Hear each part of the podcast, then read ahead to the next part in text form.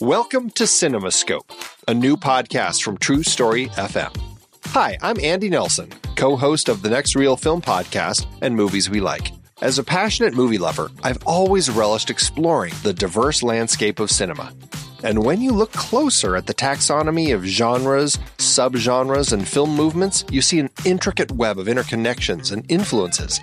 This complex cinematic family tree spans only 125 years. So, how did styles as diverse as the French New Wave, New Queer Cinema, and Ozploitation emerge? What cultural, economic, and technological forces sculpted these styles? And what hidden threads unite them all as part of the same fantastic art form? Those questions sent me on a journey to explore each style and trace their impacts, all to better understand the bridges between different styles. And that led me here to CinemaScope. In each episode, I'll be exploring one particular genre, subgenre, or film movement in depth, inviting expert guests to help us all better understand what defines that style, how it came to be, and what branches it in turn influenced on this big cinematic family tree. For example, how did German Expressionism shape American film noir? What's the difference between westerns, spaghetti westerns, and Brazilian nordesterns? We'll examine the economic and socio political forces that birthed categories like blaxploitation, and we'll spotlight visionary films and directors key to the evolution of different styles. So join me as we explore the complex forces that shape film's evolution and appreciate the diverse creativity possible in its relatively brief history. Let CinemaScope be your guide to understanding this art form we cherish how its genres blend, bounce off each other, and advance a rich tapestry of storytelling innovation. Together, we'll gain a deeper appreciation for this wondrous, shape shifting medium. Our journey begins soon. Be part of this adventure by subscribing to CinemaScope today.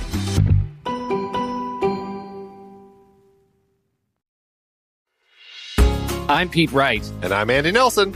Welcome to the next reel. When the movie ends, our conversation begins. In just a matter of seconds, you're going to hear a classic episode of this show from back in the day when we called ourselves Movies We Like. It took us a while to settle into the show's format, so you'll notice some differences as you listen to these episodes. For instance, it takes us a bit of time to actually get into the conversation about the movie, things like that. But we're still proud of the conversations about the movies themselves, and we think they're worth keeping in the library.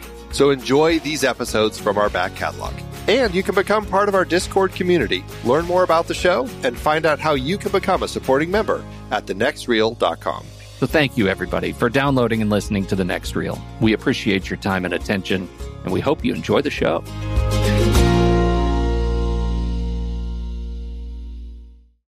What I was saying is, I almost have a desk again.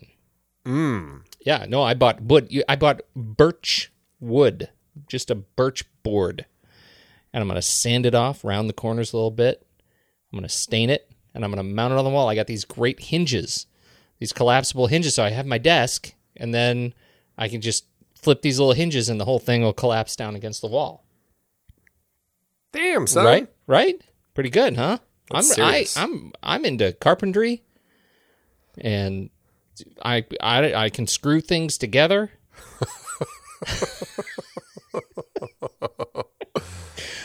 You are is- serious. I am. What I'm telling you is that the act of sanding and staining a piece of wood uh, stretches the boundaries of my carpentry skill. That's what I'm telling you. Even that stretches those boundaries. So You've hit the limits. I'm feeling pretty good about things if I can get this on the wall. that is so funny. Yeah, it's good stuff. Uh, how's your week? Good. Did you do anything good? It's been good. It has been good. Um, yeah, what have I been up to? Uh, I watched Spy again and had a great time with that. You do like that film. I do. I, I sure love that Melissa McCarthy. You know what I didn't tell you, and I, I should have. I can't believe it. I should have called you the moment it happened. Oh, uh, we did uh, family movie night, and we saw Jem and the Holograms. oh, hey. One of my favorites Yeah. from the year. Yeah, yeah, I know it was. You've talked. Uh, I can't wait. I can't remember. What did you think about that movie?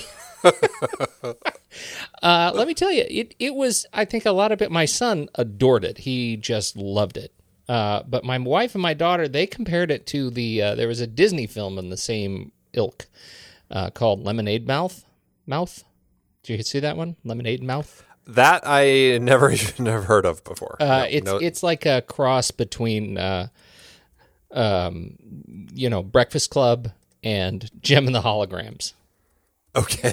Kids kids get thrown into detention and decide, hey, we're a band, and then That's they become hilarious. Lemonade Mouth. And so the but what's funny about it is the gal who plays the bass in Jem and the Holograms was the guitarist in Lemonade Mouth.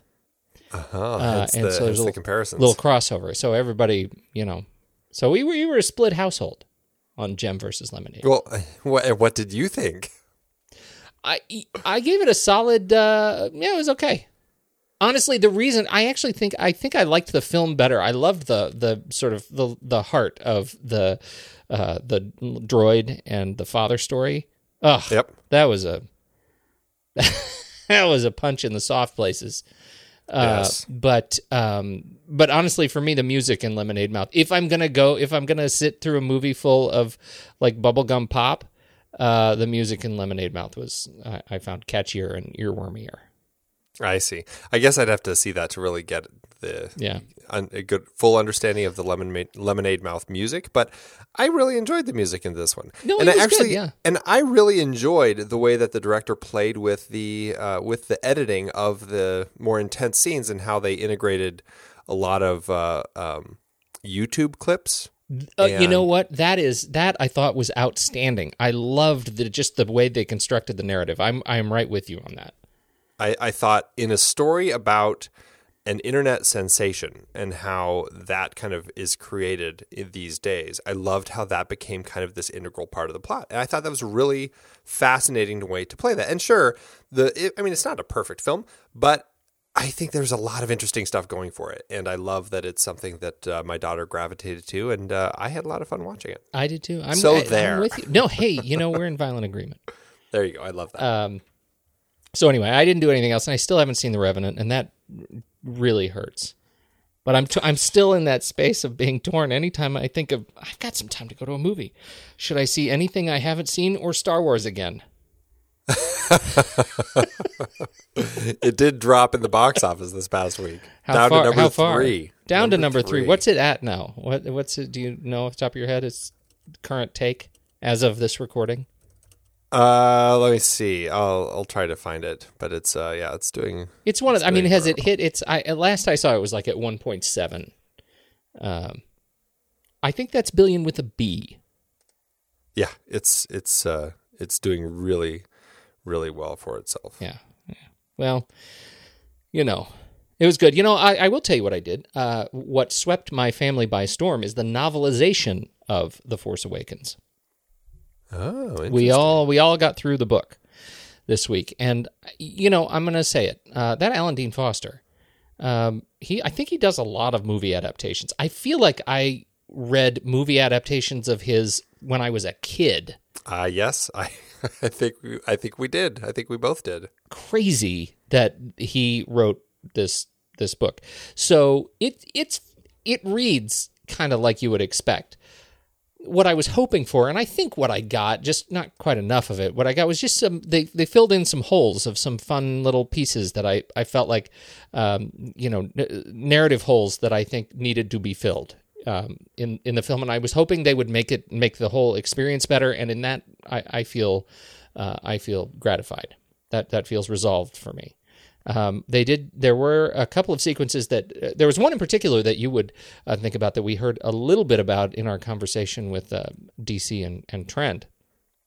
Uh, the Force Awakens, uh, the Force for Change contest winners, TNR Shorts from late last year, is that uh, there was a a a scene that they didn't uh, they didn't tell us about because there was no way for that to to get out Right. uh, apart from them. But it turns out Alan Dean Foster already got it out.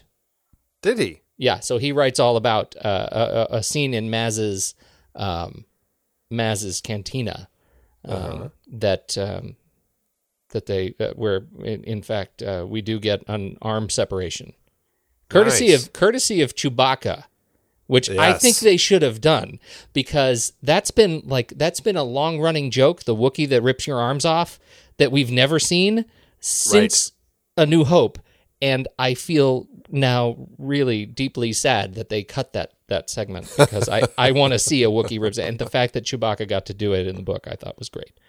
I heard that there's some good uh, um, kind of bit with Kylo after he gets shot as to kind of what's going through Yep. his head a little bit. Yep. um, which helps kind of make that ending a bit uh, uh, work a little bit better as far as why he's not quite uh, kicking as much butt as one might think he should. There is, and you know, the on the flip side of that, they they do a much better job of setting the stage for just how powerful the bowcaster is. Yes, Um, and and so you know the fact that a yeah we get to hear a lot more from him about how he's doing. B uh, that that weapon is one that you just don't recover from. Uh, that was a that that was a really great sequence that to get a little bit more. But the book was Well- like it's one of those. It wasn't that it wasn't that great. well, and the bowcaster though, I mean, they they make that point pretty clear in the film too. They do. They It's- make it it's a- even. They make it really, really clear. It's like, gosh, I wonder if they're going to be bringing this bowcaster up at some point. yeah, right. because everybody is talking about how great it is. Talking about the bowcaster. One, you you wonder um, where why aren't there more bowcasters? Exactly, if it's such why- a powerful weapon. Yeah, why is uh, why do we have one in the universe? And why is this the first time that uh, that Han Solo's borrowed it and tried it out? right? So that was not resolved in the in the book. so alas. Uh, but there were some good bits in the book, and um, so you know, I'm not sure it's on my top recommended list. But if you're a nerd for the Star Wars stuff, I'll tell you what. We we also downloaded Lost Stars, uh, which is a, a YA um, story that actually tells it tells a story of kids going into the Imperial Academy.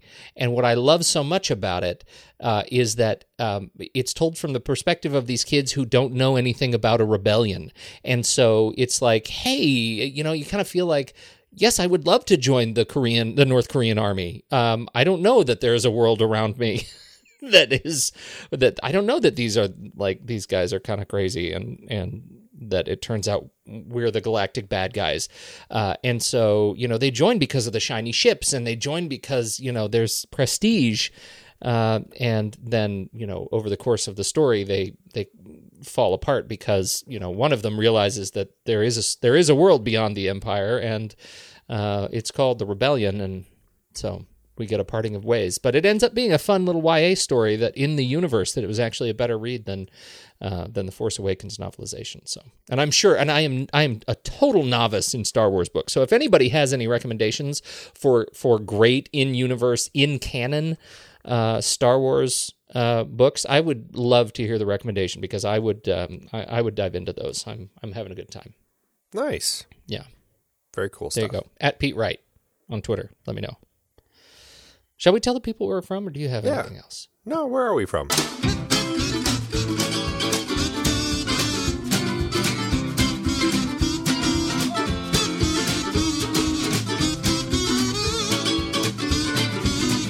Hey, everybody, this is the next reel. I'm Pete Wright, and that right over there is Andy Nelson. Yo, And we spoil movies. Tonight on the show, the third in our series of the films of David Mamet as writer, with the 1992 adaptation of his own play, Glengarry Glen Ross. Before we get into that, you should learn more about us at thenextreel.com, subscribe to the show on iTunes, or follow us on Twitter and Facebook at The Next Reel. If you haven't done so yet, make sure to head over to the site and check out the gear store. We do this show because we love it, uh, but we also need your support. Buy a mug, or buy a shirt, or buy a poster, or a scarf, or a duvet cover. Uh, and know that with every purchase, uh, you are supporting this show and all the series that we're doing here at the Next Reel. Thank you so much. And for all of you who have ever had to go on a sit with Bruce and Harriet Nyborg, you should head over to the Next Reel's Instagram, hashtag Pony Prize, hashtag Guess the Movie Challenge. and since Steven Smart is busy desperately working to sell his own crappy leads so that he can get his own cup of coffee, I'm filling in to let you know that at Fegfee is a closer. Damn, that's right. Nice. Fegfee is definitely getting his cup of coffee this week after nailing it after just having the image up for 35 minutes. Holy cow. Wow. Way to go, Fegfee. You are a closer. You get your cup of coffee. The movie was The Man with the Golden Arm, 1955 Otto Preminger film, uh, starring Frank Sinatra. And uh, yeah, that's uh, that I, may be a record. So congrats, Thirty. Feg Fee. Five minutes. that is bananas. That is crazy fast. So uh, yeah, Feg Fee is yet again entered to win the uh, 2016 Pony Prize. Love it. We do have some follow up from uh, dear friend of the show, Ben Lott, with the blot spot. Yes, we do. Somehow I enjoyed The Untouchables despite its best efforts to bug me.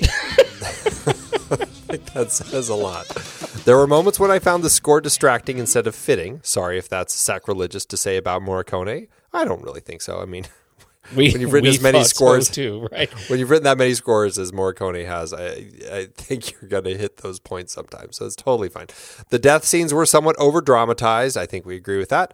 And if I thought the legal logic of the verdict was sketchy, that was nothing compared to switching the juries. Not to mention just how horribly unconvincing Costner was as Eliot Ness. I must agree with you, Andy. This is the one film where calling him a 2x4 really seems to fit. Yet, despite all these negatives, I found the movie fun to watch and engaging. Maybe it was just the great work of Connery and De Niro, but I liked it a lot more than I think it deserved. Your rank 185, my rank 63. Let's just let's just look at at how introspective that last line really is, because I think that's the zinger. I liked it a lot more than I think it deserved.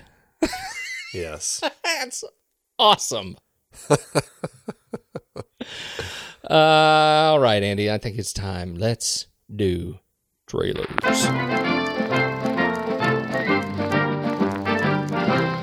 I'm going to go first because speaking of surprises, wow, Andy, 10 Cloverfield Oh, yeah. Lane. This film surprised me. Uh, I, you know, I knew at the end of Cloverfield, the original film, uh, the the monster film, we done it on the show. Oh, yes. Uh, at the end of Cloverfield, when the, all the press was coming around, uh, and it was doing well in the box office, they, they said, "Is there going to be a sequel?" And what they said, and I don't have the the source of this, but this is just my sense memory of it, is what they said. We would love to continue to explore this universe, uh, this Cloverfield universe, but it whatever we do is probably not going to be a straight up prequel or sequel. It, it, but we do want to explore the universe, right? Yeah. That was my memory of it. And then we get the trailer for 10 Cloverfield Lane. And the tagline is monsters come in many forms. I I don't know if this is the trailer or, or the the spiritual sequel of Cloverfield, the original. I don't know. Uh, it stars uh, John Goodman, uh, John Gallagher Jr., Mary Elizabeth Winstead, and it it looks like a, a kidnapping story or some sort of a. John Goodman plays a guy who is um, who is somehow holding Mary Elizabeth Winstead and John Gallagher uh, hostage in some way, shape, or form in a bunker and he it, you you get the sense that he was trying to protect them maybe it's uh you know hey we, it was the 60s and we stayed down here during the during the missile crisis that we thought was happening and nobody's ever come back up again um, and what they come up to explore we don't know we just get a brief flash that there's something going on outside when one of them tries to escape and then it's but it looks like a really intense kind of locked room thriller uh, and I, my hunch is it takes place in um, it takes place in the Cloverfield universe. Yeah. Now- Seems to. Now, then I go read the IMDb uh, uh, bio. So that was all my assumption. It says here, waking up from a car accident, a young woman finds herself in the basement of a man who says he saved her f- life from a chemical attack that has left the outside uninhabitable. And therein lies the mystery. What'd you think? It reminded me of the opening of season two of Lost. Yeah. When when we see um, Desmond in the bunker, just Totally. doing his thing. You don't even realize he's in a bunker until the alarm goes off, and all of a sudden he kind of goes and it's like, "What the heck's going on?" He looks through his little thing and he sees he sees uh, Locke like looking through the window or whatever it was. I can't remember exactly, but that's exactly what this whole thing reminded me of because you have no real sense that it's in a bunker until it hits uh, it hits that point. Um, it is really interesting. I think that there's something really interesting going on with uh, with the story here, and I, I guess for me, I don't know if it matters if it's a Cloverfield sequel or not. I think it looks really interesting. If it does end up being kind of a sequel in the Cloverfield universe, I think that's great. If it's just its own little story, I think that's cool too. Because either way, it looks like a compelling story.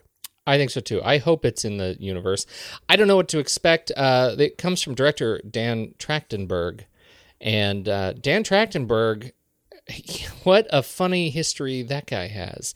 Uh, he was uh, he was a host of a an internet show, a podcast called the Totally Rad Show, uh, with Jeff Cannata and Alex Albrecht for a long time, and he's been just kind of in and around the the geek broadcasting circles for a long time. His films uh, as director, he he did Kickin'.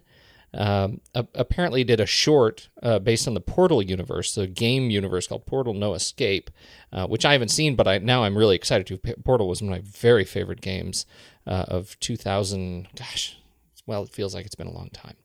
Uh, anyhow, so he's done a couple of things. This suddenly is a is a big film, and he is directing it, and so I'm you know I'm thrilled to see him get this kind of. Um, this kind of a bump in his career, so it should be uh, should be an interesting thing to see. He's a talented guy, so here's hoping. Yeah, Fingers crossed yeah. that this works for for Dan. I hope so. It looks like a, it'll, it's going to be a fun one. So uh, Yeah. I know I'll be there. And it comes out pretty darn soon, March 11th, 2016. So uh, get ready. Awesome. What do you got? Well, mine is about another monster, the Money Monster. Oh, this looks intense. This looks really good, and I'm hoping it is. Um, Jodie Foster as a director has kind of been uh, a little hit or miss with me. But this, I mean, this really doesn't look like anything else that she's directed. This looks like kind of just a really intense uh, thriller, and I kind of like what they're doing here. I'm hoping that this does something that uh, you know makes for a really gripping, um, intense uh, look at kind of uh, the uh, everything going on. I, I, you know, it's it's timely the way that uh, Wall Street and just the financial market and everything, and how it's affecting people, and and the crashes and all that sort of stuff, how it affects people, and and also these TV personalities who say you know buy, sell, all that sort of stuff. And I I love the the the way that it's tying all that in, and I think this could be a network type of film, and I, I would love to see that actually happen. I don't know if it will. It does ring to be a little bit Hollywood, um, with George Clooney and Julia Roberts playing kind of the two leads here. But at the same time, I think it's very thrilling and gripping. And you know, I, I, I want to believe that that this is going to do well. Everything seems to be uh, all the pieces are in place. I'm just hoping it actually uh, pulls it off. I, I'm not familiar with these screenwriters: Alan Di Fiore, uh, Jim Kouf, and Jamie Linden. Not that familiar with them. Uh, we are Marshall, Dear John. You know, a couple films like that. That uh, we are Marshall. You haven't you've seen that, right? no, I haven't seen it. I, I mean, I'm Oh. familiar with the film. I've never seen it. It looked, it looked to be kind of. Um, I guess I, looking at the trailer, I have a good understanding of what to expect from the film. Oh, you do. Yeah, no, you do. Yeah, yeah. Yeah. Um, but Matthew uh, Fox was he was great. yeah, I mean, uh, Jim Kouf uh, has uh, written stuff like National Treasure, Rush Hour, um, Grimm. So I mean, you know, some some fun things there. Um, Snow Dogs, stuff like that, and then Alan Di Fiore. Uh, what's he written? Uh, also Grimm, and uh, uh, yeah, a lot of grim, a lot of grim stuff. Yeah, he's really working on that stuff. So you know, I mean, none of them have uh, credits that scream, you know, strong, um, you know, kind of a, a thriller about something like this. But you know, I, I still think that it could be something that they pull off. It, I mean, it looks really compelling. I don't know. What you think? Uh, I I thought it looked fantastic. It seems exactly like the film I expect from George Clooney right now. Uh, he is the he is moving into this stage in his career where his films are taking a an activist bent. He has a a strong. I mean, he wears his politics so firmly on his sleeve, and I think rightfully so. I mean, in, in terms of his his role as an artist to hold up a mirror of of some element of our culture that we need to uh, that that he believes we need to be more aware of. Uh, it, I I think that's you know I, I think that's admirable. I, I love that he's doing that with his notoriety, and I think this film looks really intense, even if you don't agree necessarily with the politics. Um, it, it's it's a tough one though for me to imagine. I, I think the the group that doesn't agree with the politics is going to be rather small, wealthy, but rather small. Yeah, yeah. Um, but I am concerned that it might be wearing its its opinions too much on its sleeve, and it may that like to me when I watch this trailer, that seems uh, the the Hollywoodishness of it. Yep. It it comes across in saying, "Hey, look at me, I'm a message movie uh, Yeah. packed in an action thriller." You know, Yeah. and and that's kind of my concern. But you know, I mean, George Clooney, Grant Heslov as producers, they have done some good stuff, so it's it's possible that it, it goes the other way. I'm I'm excited for it. I, I like it, and I'm I I think I'm I don't know. I think I get more excited about message movies than maybe you do. That's hard to say. But this one opens May 13th. So, uh, yeah, coming up uh, just at the head of summer. I like it. I like it. Andy, you can't close them. You go home and you tell your wife your troubles because one thing counts in this life. Get them to sign on the line which is dotted. Let me have your attention for a moment. Put that coffee down. Let's talk about something important. Because we're adding a little something to this month's sales contest. As you all know, first prize is a Cadillac Eldorado. You want to see second prize? Second prize is a set of steak knives. Third prize is you're fired. Somebody should stand up and strike back. Somebody yeah? should do something to them. Hell exists on Earth? Yes. What can you do? I gotta tell you, I'm ready to do the Dutch. I know what I'll do. I'll go out and rob everybody blind and go to Argentina. You think you're a thief? We're just talking. We are? Yeah, we're just speaking about it. Speaking about it as an idea. We're not actually talking about it. No. It's a robbery. There's a robbery. No. And what is it we're so afraid of? All you need, a little boost. Tonight is the thing. So be it. What happened? What happened? Uh, we had a slight burglary. Criminals come and they, they take, they steal the phones. They stole the phones. They stole the. Oh. You robbed the office. Oh, sure, I robbed the office. Oh, sure. You did that? Will you get out of here? How can you talk to me that way? Are you talking to me? I talk to the police. I get nervous. You know who doesn't? Uh, who? Thieves. What's your name? Al Pacino, Jack Lemmon, Alec Baldwin, Ed Harris, Alan Arkin, from the Pulitzer Prize winner, Glengarry Glen Ross. This is how we keep score, Bubby. Glenn Gary, Glen Ross, Andy, 1992 adaptation of Mamet's own uh, stage play. Uh, this one directed by James Foley. Uh, it stars everybody, uh, all men, and most of them uh, nominated or now having won uh, Academy Awards in some shape or form. This is a very talented cast of white guys. It really know, is. In terms of throwing white guys on screen, white older men. How fitting considering the Oscar nominations. Let's talk about more white guys. oh, jeez, I know, right? this is not that show. Uh, Al Pacino, Spike Lee, you can still tune in. Al Pacino, Jack Lemmon, uh, Alec Baldwin, Alan Arkin, Ed Harris, Kevin Spacey, Jonathan Pryce, Bruce Altman, Jude Cicciolella. Yeah, you say that one. Ciccio, Cicciolella. I'm going to go with Cicciolella. Say Jude C. Jude C. Who loves you, baby? Uh, and a couple of other guys who stand around in the background. Uh, And, most, and there's a there's a lady, that's I guess that's true. There is a lady. the coat check girl, Lori Yeah. Tan Chinn. it's the lady, the only lady. Yep. Lady.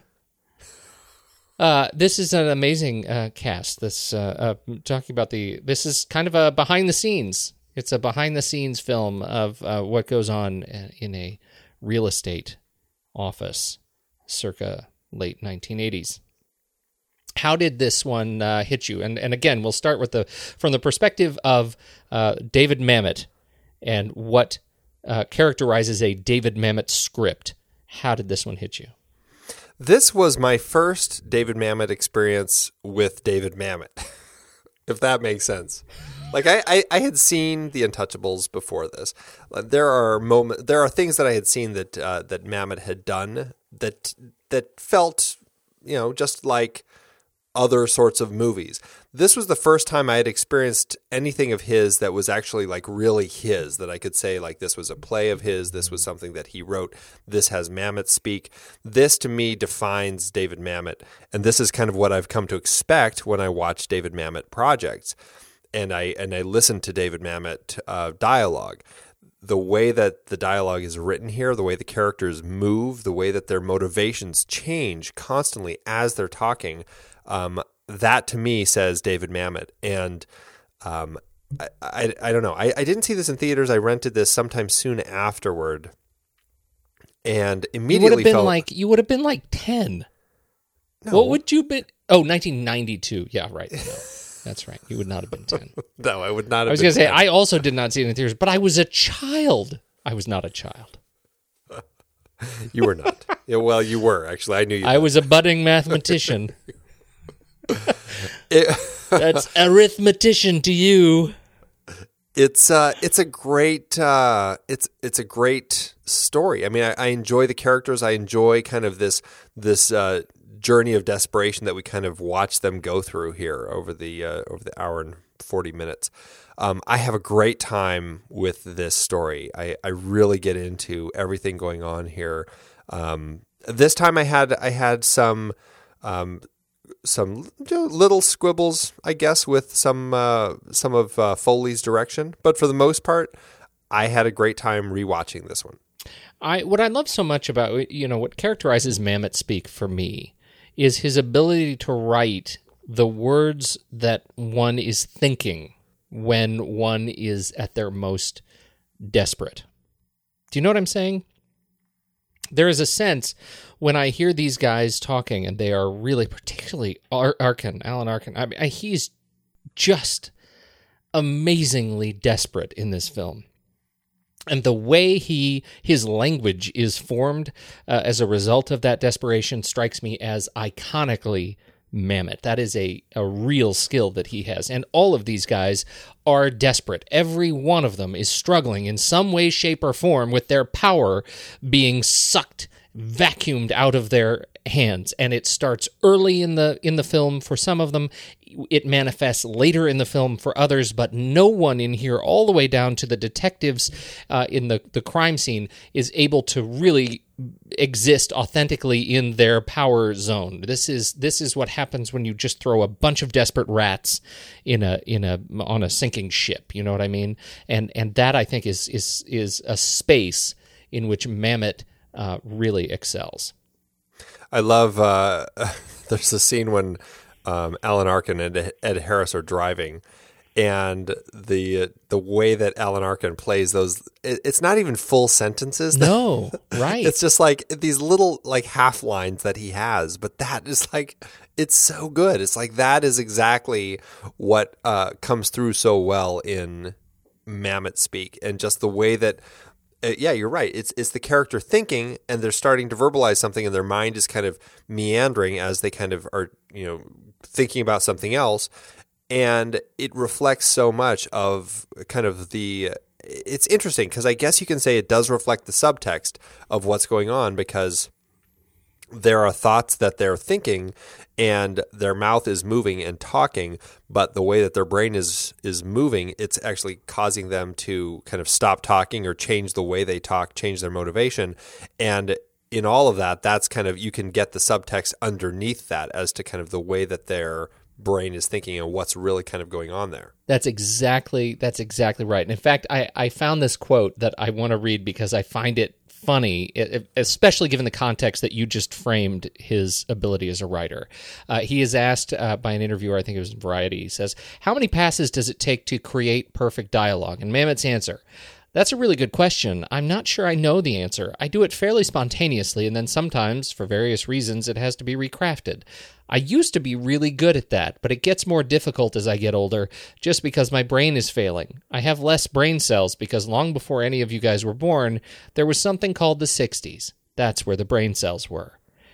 And that has put all of his writing for me in a different uh, frame. Uh, the other character I think that really exemplifies Mamet uh, that sort of desperate Mamet speak is Jonathan Pryce character, uh, Jonathan Pryce's character James Lingk, uh, his desperation at and and his absolute um, shame as a husband uh, as he comes to uh, to apologize to Al Pacino and try to get him to uh, rescind the contract is brilliantly, brilliantly, desperately, breathlessly Mamet in my eyes. And it's uh, and Jonathan Pryce was so well cast for that role because he carries that sort of just something about the tone in his voice, but he has that that that quality that feels desperate. Like there's an extra sense of desperation because his voice has this unsurety to it that I think works really well for that. It's not a role that I uh, I feel comfortable with uh, with Jonathan Pryce playing either because you know I'm used to seeing him in roles where he is has so much confidence and so much just panache and uh, I don't uh, the my memory of him as an actor is not of him in a role like this. So every time I see it, I am um, a little bit shocked and super impressed that he's able to sort of convey the feelings of uh, the feeling of what it is to be a complete and utter whelp. It's funny because I mean I think that um, that character actually reflects really well his character in Brazil, which of course you know I love so much. Yeah. So I do see a lot of that in him in that character. But then you look at what he's done, like in I mean he's freaking the you know Perón in Evita. I mean Yeah. he's really. I mean he he does a great job of playing a wide uh, swath of characters, Yeah. and I really enjoy seeing him in so many things. But uh, yeah, I think that uh, it is great seeing him here. Um, and with these other characters. I mean, he does such a great job um, carrying his own weight in this group. He's he is fantastic. I you know I can't remember was he in. Why do I have this memory of him in Miss Saigon? Wasn't he the the crazy guy in Miss Saigon? I can't seem to find. In the Broadway Yeah, version, yeah. I don't know. Well, that's going to have to be for follow up. But I uh, that's my my memory is that he was uh, he was in Miss Saigon, but uh, definitely Evita. Um, anyway, he's an he's an amazingly talented actor, and it's so fun to see him in this cast, particularly in the almost ensemble sequence at the end as they are uh, as everything is blowing up and and the interview needs to come around and uh, the detectives are there and the contract needs to be canceled and Arkin is going berserk and uh, everybody is in that incredibly confined uh, you know claustrophobic space of the sales room and he is just helpless in the corner and I just adore it. Well, and what's interesting in that scene, um, just focusing on that a little more, is that it's written in a way where it's not him really getting angry at them, saying, "Look, I don't want to do this. I, you know, it's I, I don't want to do this." I mean, he's really talking about how weak he is, and it's it's this sense of shame yeah that comes through that you just don't see so often in that sort of scene. It's really interesting, and it's it's played so well. And yes, he played the engineer in the West End original production of Miss Saigon. That's what it was. Thank you for finding that. That's my memory of him. I'm glad that came through. I um I think you're right, and I think that's that's an important thing. And we we talk a little bit about James Foley, and I you know kind of general opinion of Foley, but my opinion of Foley's work in on this film is, uh, and and I don't think he gets enough credit as a director because Mamet's name is so big on this film, right? His reputation is so big it looms over this film that I think we lose sight of the fact that James Foley directed it. But well, yeah, so I'll come back to that. Okay. Finish well, your point. Well, my point is I really love the staging generally around this entire small set. I, I love how they do it. And in particular in this sequence, one of the things that we get out of Jonathan Pryce, again, part of his gift as a physical actor, is his ability to be small, to play small, and yet continue to be uh, uh, uh, something around which everything else can orbit, right? Because that sequence is unique. It's a sequence where he comes in and just wants to stand out of the way. Just give me the contract and stand out of the way. But as a result of his placement in that room, everything else revolves around him, right? Roma, the energy around Roma is all to get everybody to shut up so he can focus on Lingk. But everybody needs to talk to Roma. The detective needs to talk to Roma. Roma's trying to get Arkin to shut up. All of this energy that is building and building and building toward Williamson's office is all about as a as like the dominoes fall. It, they all lead back to Lingk and his entirely tiny um, uh, physical presence in the back of the room. It's it's really magnificent to watch. Would you say he's the central link? Well, I wouldn't. Not to put too fine a point Not on it, Pete. Not on it. But yes, I So, completely agree. right. I definitely agree. He's- that, he- uh, that was done very deftly. Uh, I think that uh, so we've we uh, so far this this is not the movie of Jonathan Pryce. Uh, however, um, it's a funny it's a funny thing. Did you have you ever seen the play, the original play? nope. You ever read it? I have read bits and pieces of it. It's a funny thing because it this is it's a unique this film is unique a unique adaptation and it's it's unique certainly in my experience. I have not read that many plays since since college. Uh, but it is a, a unique adaptation because in my opinion the screenplay bests the stage play. Uh, and that is that is a strange thing. Well, I think, I mean, having Mamet adapt his own play, I think was very smart because he had a, I mean, we already have talked about some of his other films. Now, The Untouchables happened after he wrote the play. Um, the verdict happened before he wrote the play, but both of them happened before he wrote the screenplay for this. And I think in his uh, time in Hollywood, I think that he had started getting a good sense of kind of what works on the screen and what works on the stage. And I think that this is a great uh, a great um, signpost for him, saying now he has a, a good understanding of the two, and he can take what he's done on the stage successfully, and he's found a way to adapt it to a, a film that helps open it up a little bit. He's added some scenes. He's changed things around a little bit. The the stage play, the first act all takes place in the Chinese restaurant. The second act takes place in the office the next day.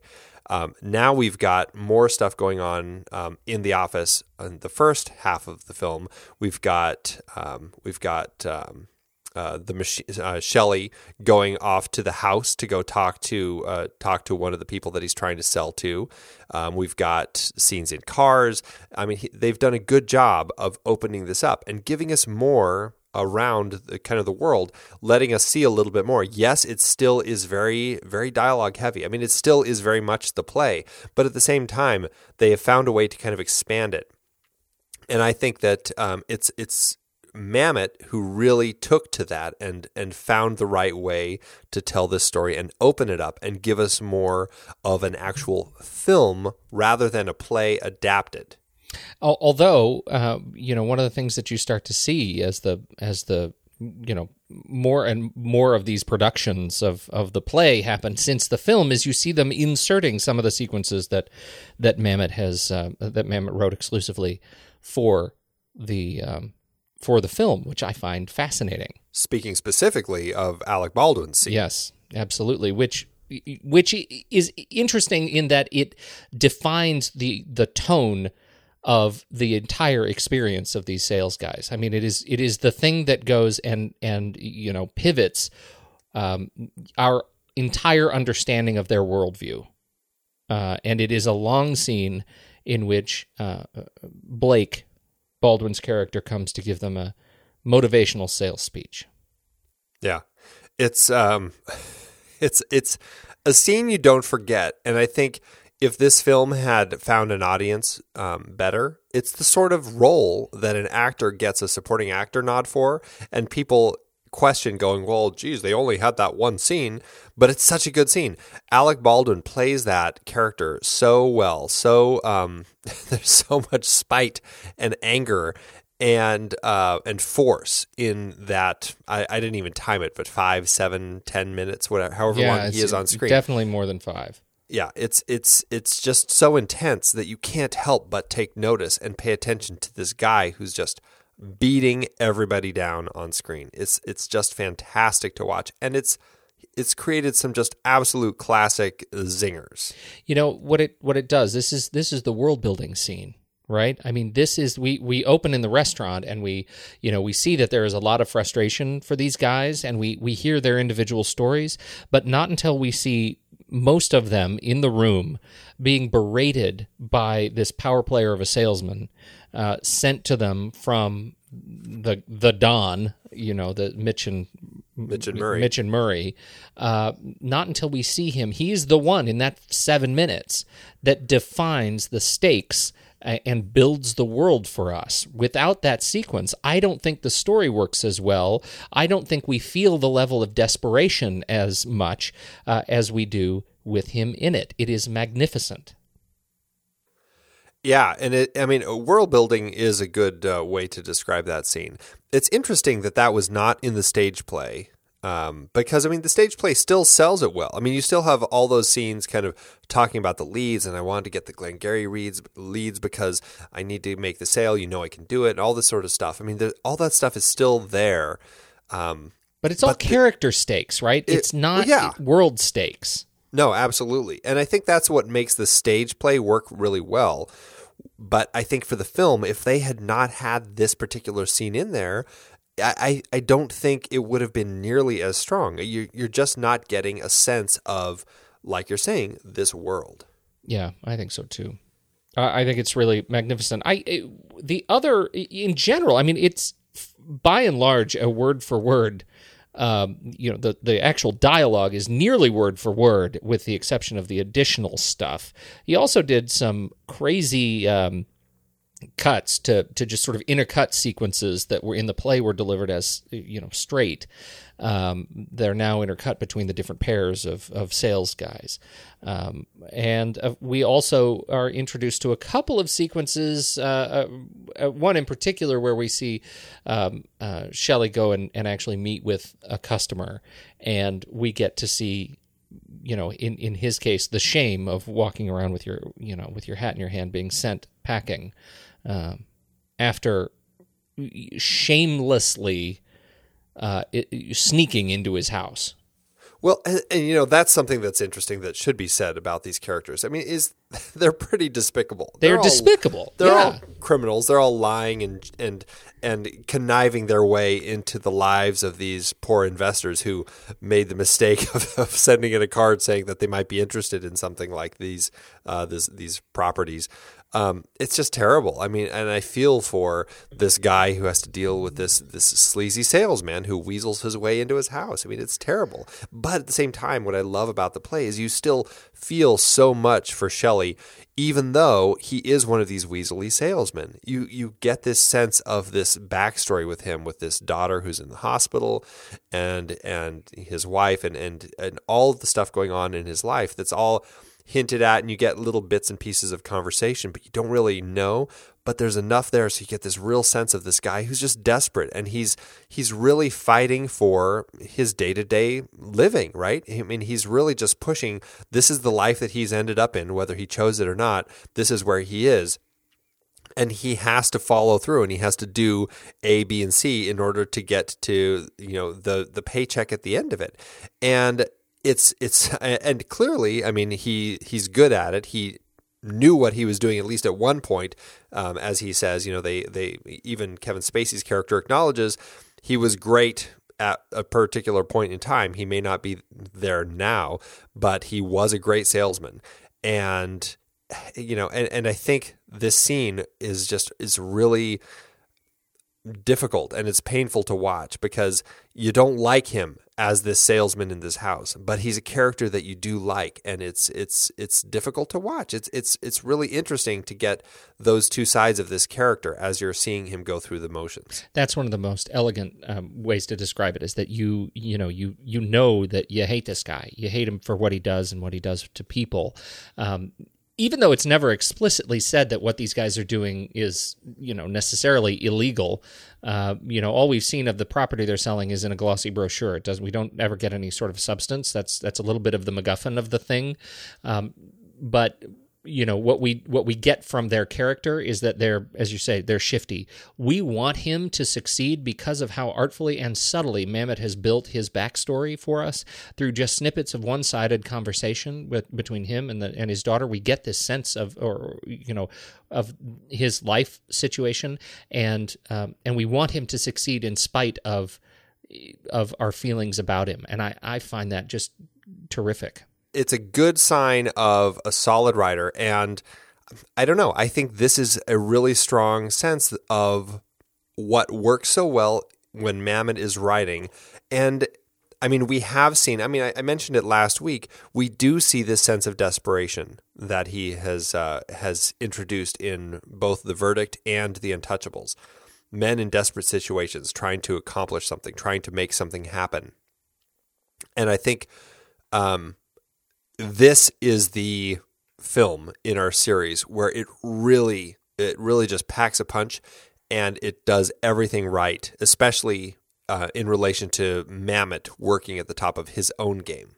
I think. I, I think so too. You know, it, it makes me I, I can't help but think of Death of a Salesman, and this was you know the cast apparently referred to the the film as Death of an effing salesman, um, as they um, as they made the film. It's um, Death of a Salesman was written in 1949. Uh, Arthur Miller. It's a Pulitzer and Tony winning uh, uh, play. It is uh, it's been revived uh, many times. Um, it is uh, a fantastic work that really defines the the culture of the American dream uh, in the in the this major cultural transformation uh, that was occurring in you know as a result of the end of the war and the massive growth in consumer culture, and that was uh, uh an incredible. Those were incredible forces uh, that all come to a head through the eyes of Willy Loman as he, as an older salesman, is trying to figure out how to make his life um, something worth living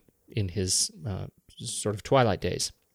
And he's less and less able to do it, and the world around him is less and less willing to listen to him. He is also kind of a despicable guy, uh, and that ends up making it a, a, fascinating thing to watch and a wonderful parallel to Glengarry Glen Ross. Um, it is to watch all of these guys essentially embody some component of the Willy Loman ethic. Uh, and in fact, the visual symbolism around the the sort of nature of what is the American dream, the discussion in Death of a Salesman around the American dream is, you know, you can have anything you want if you are somehow likable. You can, if you are good looking, if you cut a good line in your suits, if you walk in with confidence, you don't have to know anything, you don't have to study hard. You can be somebody if you just carry yourself right, right? If you're popular and in this film, um, we we get sort of the answer to each of those things. We get to see the guy who is good looking and and confident and charismatic and persuasive in through through you know Roma, and, and yet he is not successful ultimately. We get to see the guy who is shamelessly sneaking in like a, a wet dog, sneaking in across the carpet with his tail between his legs. We get to see all of these characters essentially as an answer, as a punchline to the story that Miller set out in 1949. And I think that's really beautiful. Even the visual symbolism is you know we get so much of the the red and the blues uh, that you know you get to it, it sort of harkens to this american ideal like you can't help but see it in the very opening sequences of the film uh, that drives you to ask the question is this our america? Is this what we aspire to? Uh, and in in terms of our our vocation or what we work for what we live for. And i i find that uh, really beautiful yeah, it's interesting. Uh, the first half of the film is very. Uh, I mean, it's at night. There's a lot of reds and blues, like you said. There's also a lot of greens in there. Like, and I don't know. Uh, I'm not quite sure. I haven't seen anything about the production design as far as what sort of symbolism they were doing. But I, I love what you're saying about the reds and the blues. Um, it's interesting, like the greens. Maybe that's kind of the the the hinting of the money and everything well, money else and, that's kind and, of going on, and jealousy, right? I yeah, mean, right. Green is the color of jealousy, with envy, right? Right, envy. Absolutely. Um, and it's so wet. I mean, goodness gracious, there's so much rain going on in the first half of the Uh-huh. movie. It is like a, a torrential, torrential downpour. Do I mean, you did you have a problem deluge. like every time they opened a car door in the rain, like all that rain went in the car. Like, does that give you trouble? Did- I have mean, a real personal problem, like watching it. I'm like, shut the damn door! Shut the door! You're the car is full of water. Shut the door. No, yes. I mean, you certainly deal with that more than I do, and uh, I don't. I don't get quite as much rain, but I, I certainly try to avoid That's it when I good do. You were saying something much But- more substantive, I'm sure. No, I, but it's just interesting how how wet and and kind of how um, the first half of the film is really like these characters are constantly drowning. Like there is this this emphasis on these guys really trying to stay afloat. And I think that's really interesting. And it's not until the second half of the film when you see, you know, a- sense of some hope, I guess you could say, in some of these characters. Certainly, uh, Levene uh, has has more hope as he's kind of gotten this sale with the Nyborgs, although he learns later that that's uh, probably nothing. But he's very positive. Of course, you also have this big investigation and everything, and, and all of the colors are gone. I mean, no more no more reds, blues, greens, none of that. It's all gone. It's really just kind of this monochromatic blue gray, kind of like post rain um, everything has kind of lost its luster. And I, I think that's very interesting because you've get you get all the interesting sales bits happening as these people are so desperate in the first half. You've got the great scene with Roma as he's as he's pitching to Lingk, and you've got um, the um, you've got uh, Levene pitching to um, the guy in his living room, and you've got all these conversations about stealing the leads and all, and all this great stuff as, as everybody's having these ideas. And then the second half, it's kind of just answering all of that, but it, it just kind of loses all of its luster as now they're dealing with a lot of the realities of that. And I, I think that the the symbolism and the the way that they play with the colors in the film it's pretty interesting. I don't know if they did anything like this on the stage play. I, I have no sense as I, I didn't see anything as to like how they played with the production design in the play itself. But I really enjoy what they did here in the film. I did too. I think it's just gorgeous. I think we should talk about the uh, the cast, uh, and we should. St- I'd, I'd like to start with the most charismatic, uh, the uh, the talented Ricky Roma. I would buy from this guy. if he met me in a bar and he sidled up next to me and he had that conversation that offered me a chance to uh, essentially um, confess right? I mean that's that's what he has become. He's he is in this in this film in the chinese restaurant he is uh, essentially the the vessel of confession.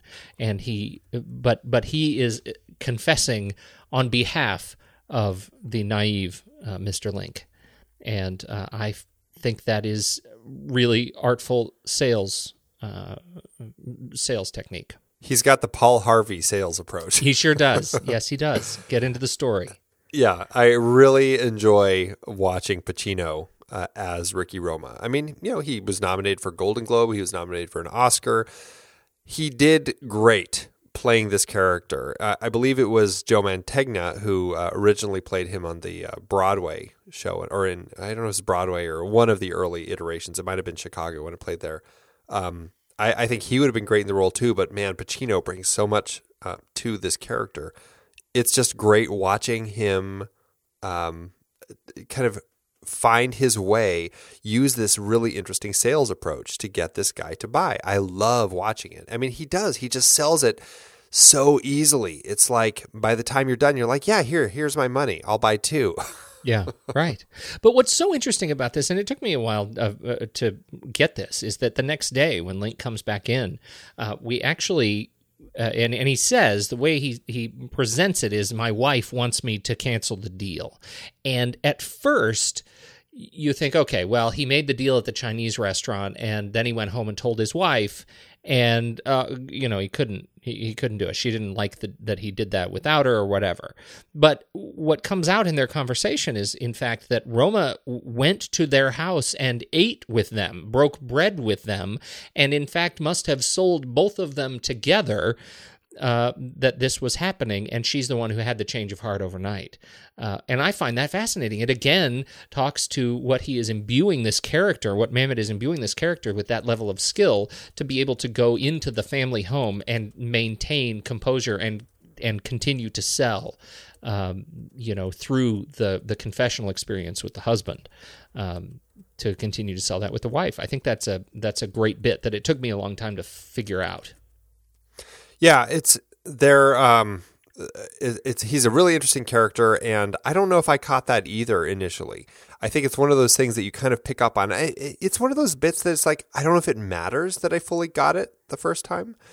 I think what mattered is that I got what was happening in the scene, and it's just I think it's nice extra bit that you get as you kind of watch the story multiple times where you start going, oh, okay, and now I see what was happening. Right, he he had gone home and all this stuff with the wife. Yeah, I, I like that. Pacino was nominated for uh, uh, some awards for this. Considering how many actors are in this and uh, great actors in great performances, it's I, I really find it a shame that he was the only one who actually got nominated. And the only reason I can think that that's actually the case is because just uh, you know nominations got split between the others because there were so many other great roles. I mean, I I will say I was very disappointed to see that Jack Lemmon did not get nominated for this. And I actually in my head I had always convinced myself that he also had been nominated. So I don't know why I I thought that other than the fact that he's brilliant in his performance here.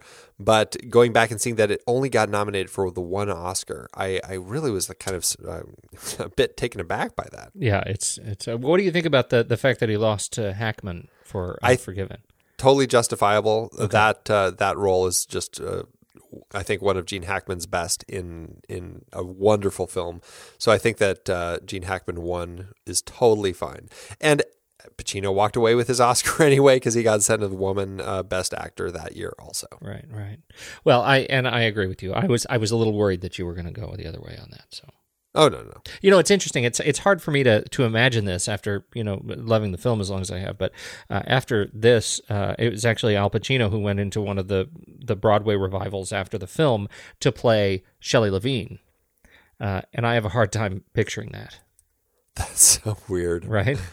Yeah, that is strange. It's interesting to look at like the people who played the roles. Like Robert Prosky actually uh, played on Broadway and Chicago as Shelley Le- uh, Shelley Levene, and I think he's a really interesting character choice. And I uh, I think he could have been interesting in the film, but I, I have a hard time seeing him do it because man, Jack Lemmon just sells the part so well. He really does. And he also uh, he he got the uh, what was it? It was the National Board of Review Best Actor. Yep, yep. And he was also, I, I think that wherever it premiered, and I can't remember where the film actually premiered, but um, it uh, he he got Best Actor there as well. So I mean, you know, he uh, was Venice, Venice Film Festival.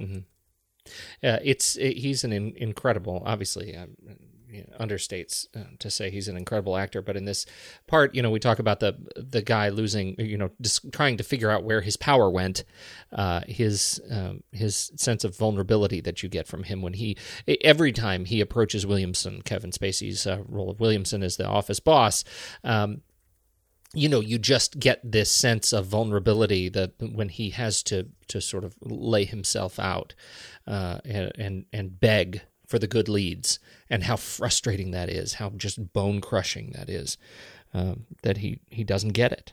Well, I, and I think what we really see here is how brilliant of an actor Jack Lemmon is. How he can take these mammoth lines and he can find different motivations for each line, and not even each line, but like different words, different sentences. You can see his motivation shifting from, oh, this one I need to be, uh, you know, pushing him, and this, and then the very next line I need to be pleading, and then the very next line, you know, I need to be just, you know, kind of explaining this situation going on with my daughter, and and then I'm I'm fighting, and and the way that he shifts, it's just it it it is remarkable. My mind is just uh, I'm it's boggled as I watch him, especially like the scene when he and Williamson uh, the conversation out around Williamson's car as Williamson's getting ready to leave. Uh, There's just so much going on there that Lemmon is pushing, and I, I just I, I'm mesmerized watching Lemmon. Uh, in every scene in this in this film, but that one in particular, uh, it just it's just like man, he is just on fire. He is an actor who clicked clearly with Mamet's dialogue and found the right way to deliver it with this character. He certainly did. Um, and uh, are you are you a fan of The Simpsons? I do enjoy The Simpsons, although it's funny. I as much as I love The Simpsons, I hardly ever watch it. I do too because it's on like uh, season what thirty eight now or something. It's God, it's ridiculous. That's almost not been on- hyperbolic. Like it's a, it's a ridiculously popular show, and and uh, this character was is um, uh, obviously uh, is is played homage to uh, in the role of of Gil Gunderson. Yes, I did actually go watch some Gil Gunderson clips on YouTube just to get a sense as to what they did, and it's pretty fantastic. I mean, he, he's just the total pathetic sales guy, and he does. He, they did a great job of capturing the um, the Shelley Levene nature, and I really enjoy that. Totally agree. Uh, we've talked already a little bit about uh, Alec Baldwin um, and his his place in this thing. The only thing I want to add is, you know, he comes in and he talks all about these these acronyms, right? Acronyms are if you've never worked in sales, first of all, try not to. But if you ever do, just take note of the number of acronyms. They love acronyms. Sales and marketing love acronyms. You want to talk about acron- acronyms? You got oh, you got the four P's. You want to uh, do a Google search for the new four P's, and you'll see a thousand people who are trying to define marketing and define sales and define all through these ridiculous acronyms. And this one, the one that stands out is, of course, ABC, always be closing, which is a complete lampoon on these ridiculous sales acronyms. Just in, just awful. Uh, but uh, this one is he comes in and he comes he writes it on the board, right? He writes ABC on the board in addition to the other AIDA, right? Have you have you made your decision for Christ? um, but this would always be closing you if if you're watching the stage play and you see this happen, uh, you know you, you would miss. And this is why I think that that this scene works so well in in film, and and why it it you know wasn't in the original play, uh, because you miss how brilliant the production design, the art direction is of this film. Right behind, you think this magical sales guy has come in to teach you something, some brand new nugget of inspiration that's going to let you go out that night on a sit and change your life by closing more sales. And he writes ABC, always be closing. And in the frame, right behind the chalkboard and Alec Baldwin's head, is a poster that says ABC, always be closing, which is unbelievably stupid that it, it, and I don't mean in a bad way. I mean it it showcases how incredibly insipid these sales operations can become. Uh, that the this high powered sales guy comes in and offers you literally a retread of a poster that is above the coffee maker. That's I hilarious. I find that hilarious. And maybe it's because I spent too much time in sales. It was really, I, it's touching. It's touchingly uh, uh, uh, horrific. This experience. It really, it it's really good. It's It is. really, really good. Did you ever? Well, were you? Did you do sales? Were you ever a sales guy? I never did sales. You never did Cutco?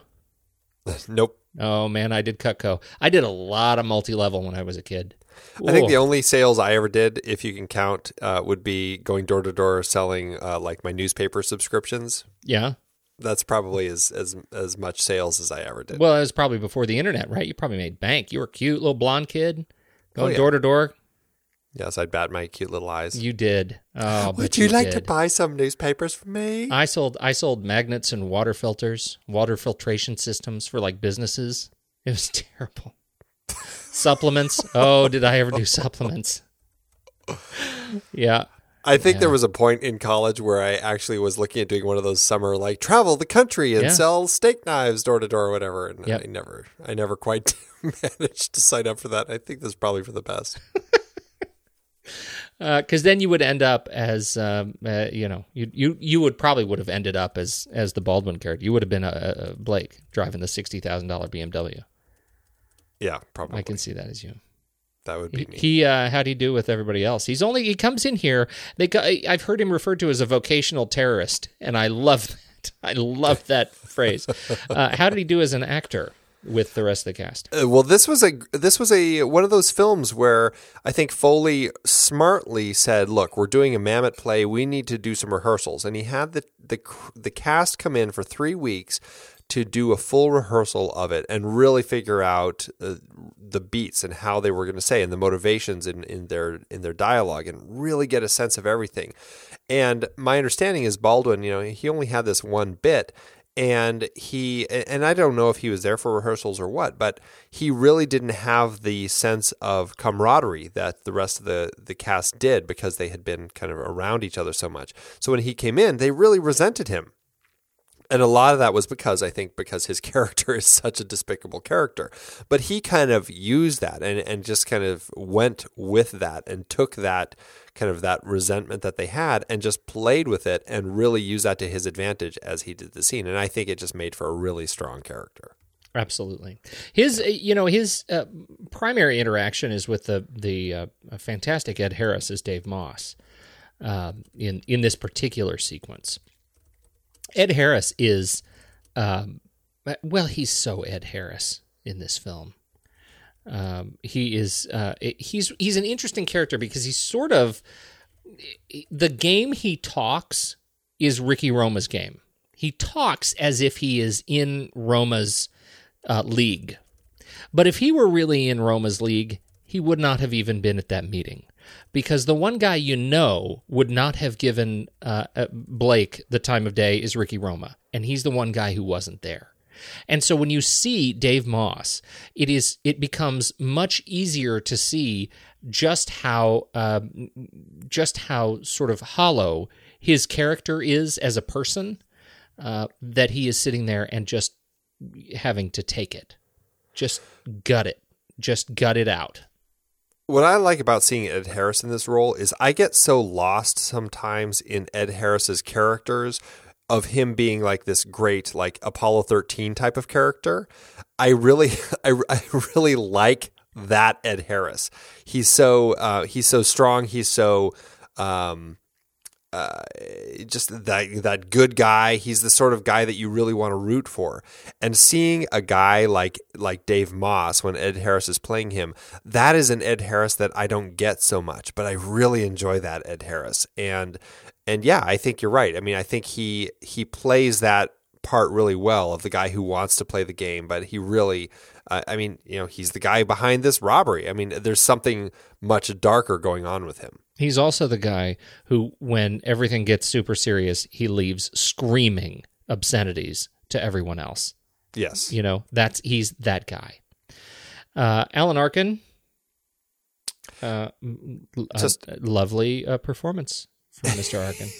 he, he's always good. And I, I, what I love about Alan Arkin is he does this schlub so well. Yeah. You know, I mean, he, he plays it so well and he's so good at it. And it's just, I don't know what that says about him. But then, you know, Little Miss Sunshine is totally not the same sort of character. And uh, so he does a nice variety. And I think that uh, it's really fun seeing him as this frustrated guy who not only does he get screwed over by the company, but then Moss also tries to screw him over by saying, hey, you know what? You're guilty now too, because because because if if I go through with it, you're guilty before the fact, and it's just.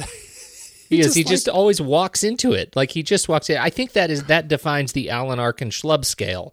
Like it is he he plays a really wide variety of schlubs, uh, but it's always on that spectrum, the schlub yes. spectrum, right? The schlubstrom. And what and what's great about him here is that he really is the guy who's just to push and do everything he can to make it work. He's the last thing we see in the film as he gets on the phone and starts trying to make calls again. It's it, you know, he is a kind of just a motivating force of pushing and and trying to work his own way through the muck. He's not going to go to the lengths of stealing stuff. He's just going to push hard and and try to make it and see if he can figure out how to survive on this on this ladder. The nice thing that works out for him is in the situation where where where there's four of them and only two people are going to be moving forward. Two of them are now getting fired and arrested. So by default, he ends up making his way through and getting the set of steak knives.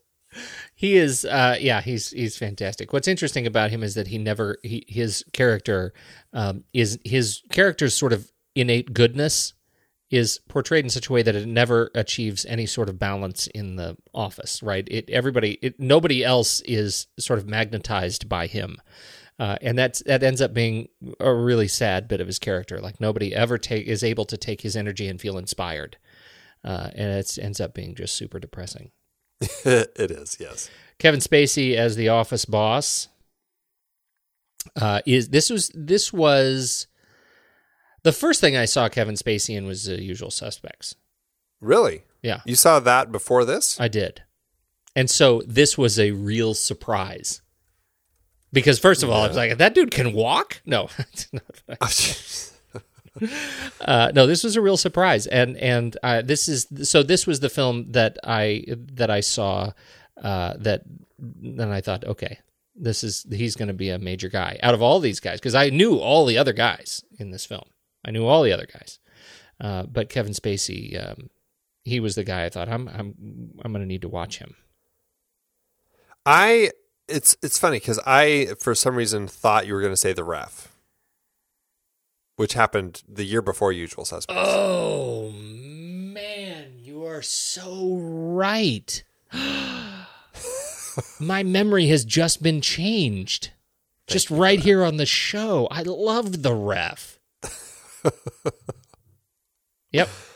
Yep. What's funny is I is I saw this movie in I mean like I said it, sometime shortly after it was released and he was the one guy that I was like oh all these great guys. And then there's that one guy yeah. who plays the office manager. Who the hell is he? And it's funny cuz I mean he held his own up against all these other uh, all these other people that I recognized. And I'm like why did they cast that guy? It's interesting that they didn't cast a big name like they cast all the other parts. But after watching this film and seeing his progression of his career, it's very clear. It's very, very, very clear. Yeah. And and you I, said it because he's a guy who can, even though he is in that position, he's the office manager because of some family connection, because of something. He doesn't really know what he's doing, but he puts on these fantastic airs. Kevin Spacey is playing that role because he's the guy who can hold his own against Al Pacino, who can stand there and take it and look like he's meant to take it. Absolutely. Absolutely. And I mean, he had been working in the business since the mid 80s um, in, in bit parts and stuff like um, Heartburn and Working Girl and See No Evil, Hear No Evil and Dad. I mean, he had been out there doing stuff. and uh, But this, as I'm kind of going through his credits, um, not memorable. Yeah, nothing that was huge. Uh, I mean, he had a, a, character arc in Wise Guy, the TV series from the late '80s, uh, but I don't know if that's something that's really going to. Um, I have zero memory of that. Yeah, zero. Neither memory. do I. It's Glengarry Glen Ross. This Yeah. is the film that, for me, stands out as the point where people start going, "Hey, that guy, let's get him. He's he's really great in that film. He can hold his own uh, against all these characters." And now, yes, let's cast him as you know this this uh, this wicked senator. You know, I mean, he's he's a guy that people um, want to cast because he's a brilliant actor. And uh, yeah, he, he certainly uh, did a great job here. Have you seen his his acting school? Man, I- I've spending a seen- fortune to advertise that on Facebook. Oh, I know. I see the ads on Facebook all the time, but I have not actually seen any of them. Me neither. But I just see his face. I'm like, ugh, God, it's Kevin Spacey's acting school again. uh, we got a couple of other little uh, bit uh, play uh, uh, parts. Uh, Bruce Altman is uh, Larry Spannel. Uh, he plays opposite, uh, obviously, Shelley in the sales call, and uh, Jude Ch- Chalala. Jude C. Jude C is the detective, and he's he, you know for me he is always the chief of staff from Twenty Four, uh, which is a big favorite. Don't forget Lori Tan Chinn, the coat check the coat girl. check girl. She was also in What About Bob and Ransom and Living in Oblivion. Nice. from right. from coat check girl to ransom. She was in Chloe and Theo earlier this year, or in 2015. I missed That And she's one. in Orange is, in the new is the new black. I still She's- haven't I haven't seen a single episode of it. I've seen a couple. She's Chang in Orange is the New Black.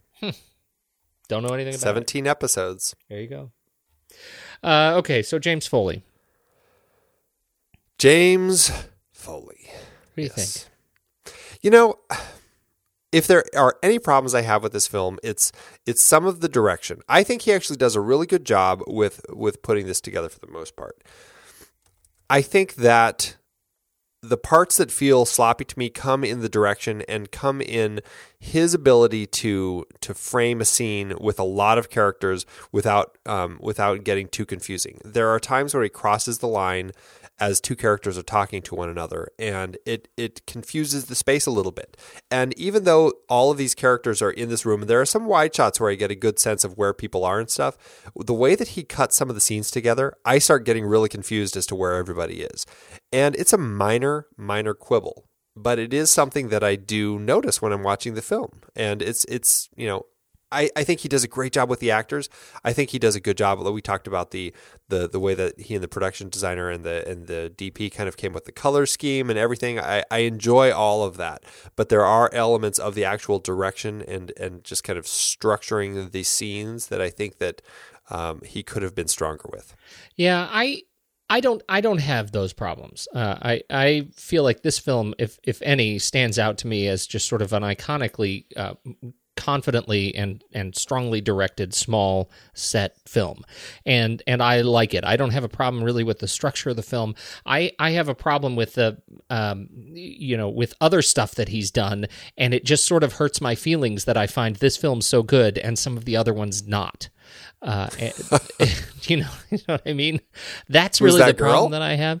Uh, fear, um, uh, confidence. I was super disappointed. I really wanted that. I love con uh, con movies and Yeah. confidence. I found was really, um, really weak. And maybe it's just I've I've grown tired of Ed Burns, and I, I don't know. I, I I'm a Rachel Weisz. I mean, come on, like it's hard to lose with her in my book. But I, I just found that movie really frustrating, and so you know, overall, I think uh, I, I think that's where uh, my challenge comes. Although I now that I know that he's directed, you know, twelve episodes of House of Cards, uh, I feel like I need to go back and check out some of those episodes because none of them stand out as particularly frustrating to me in the same way that some of his other films are. Uh, and so I'm I'm you know interested in in checking out some of the more. Re- I haven't watched any of the recent, uh, the most recent se- uh, season, so. Um, anyway, so I, I don't share your frustration with some of the structural stuff, uh, and I really think this highlights his his strength in putting together a film with with a, a lot of incredibly dominant personalities and dominant characters, uh, alpha characters on screen at once, and making them play uh, in a way that that makes sense. It makes narrative sense. It makes uh, emotional sense. So that's where. Yeah, I'm. I, I, uh, it, it did make me curious as I rewatched this film this time, and I looked at his kind of filmography. Uh, I mean, he hadn't done a lot of big stuff before this. At Close Range was probably the biggest.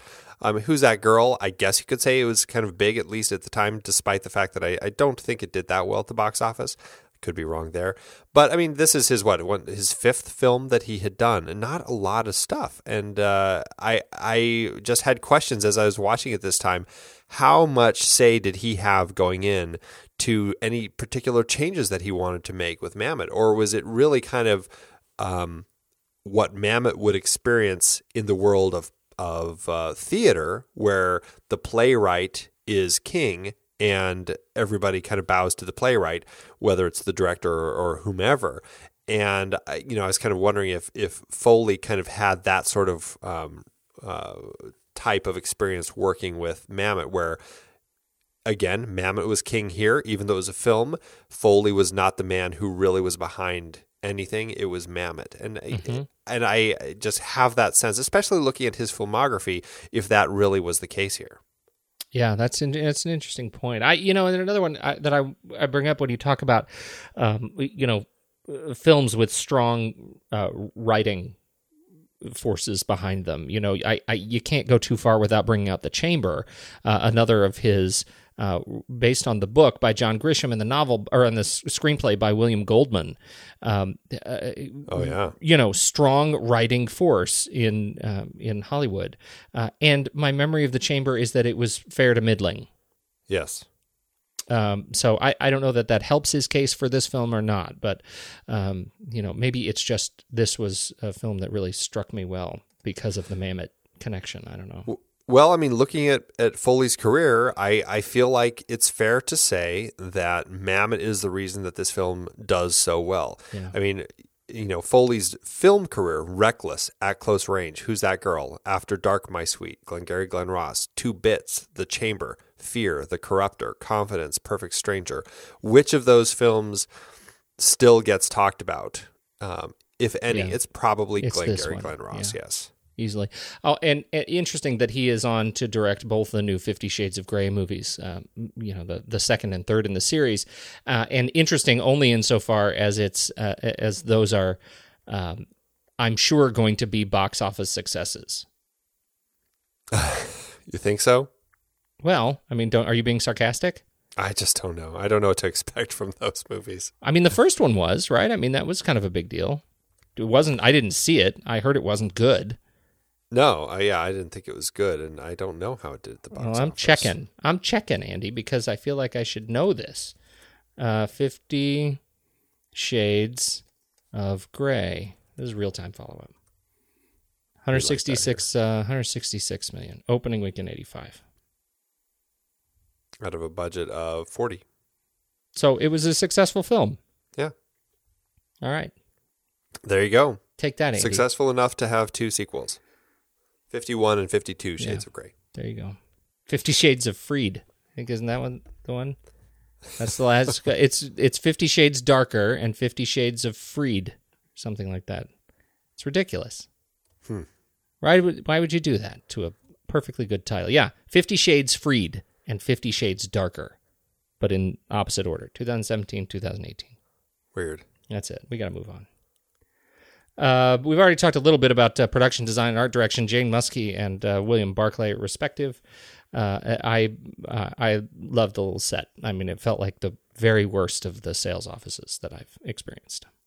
Yeah, it was That's nice. I I, I did like how it had kind of a little phone room in the back. The bathroom was right next to it. I mean, I, I I liked kind of the way that it was laid out. I thought that was pretty nice.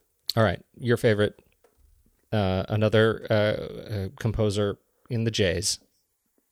He's one of my ten J's, James Newton Howard. What'd you think? It's very jazzy. I mean, it's it's interesting. Uh, it's not like a favorite of mine. I used to have the soundtrack actually, um, but I, I I like the jazziness of it. It's just not one that uh, that stands out, I guess. But the jazziness does fit with the world and with Mamet, with kind of just the whole Mamet speak. I think so. It does have something about the music fit nicely within this. Yeah, it's a throwback, I think, to the um, to sort of you know, practically noir, right? It's got that really that sort of vibe to it. That it's a it's a little bit fusion, uh, I think, for me, a, a little bit fusion, but um, but I really like it. I mean, I, I really think it, like you said, it really fits. Yeah. And, uh, you know, Al Jarreau's song Blue Skies, uh, I mean, it's not his song, but the song Blue Skies that Al Jarreau performs at the end, I think also works nicely with the story. And the fact that Blue Skies comes up right after this uh, debacle of, you know, catching the guy who broke into the, or the guys who broke into the office and everything. I, I think that there's something really nice about that. Plus, just the, the version that Jarreau sings, I think is really, uh, there's something, uh, there's almost a nice intensity that he brings to it that I like quite a bit. Absolutely. Uh, how did this uh, how this one get made? Did you look into that at all? Yeah, this one, you know, it's funny. When the play came out, of all people, Irvin Kershner, i.e., Empire Strikes Back, Yeah. um, he actually uh, really enjoyed the, the play and wanted to make it. He wanted to direct the movie version of this. He talked to producer uh, Jerry uh, Tokofsky, who hooked up with B movie producer Stanley Zupnik. Those guys uh, got involved. They uh, they talked to Mamet. Mamet wanted five hundred thousand dollars to uh, for the rights uh, of the play, and then another five hundred thousand dollars to be the uh, the screenwriting the screenplay adaptation.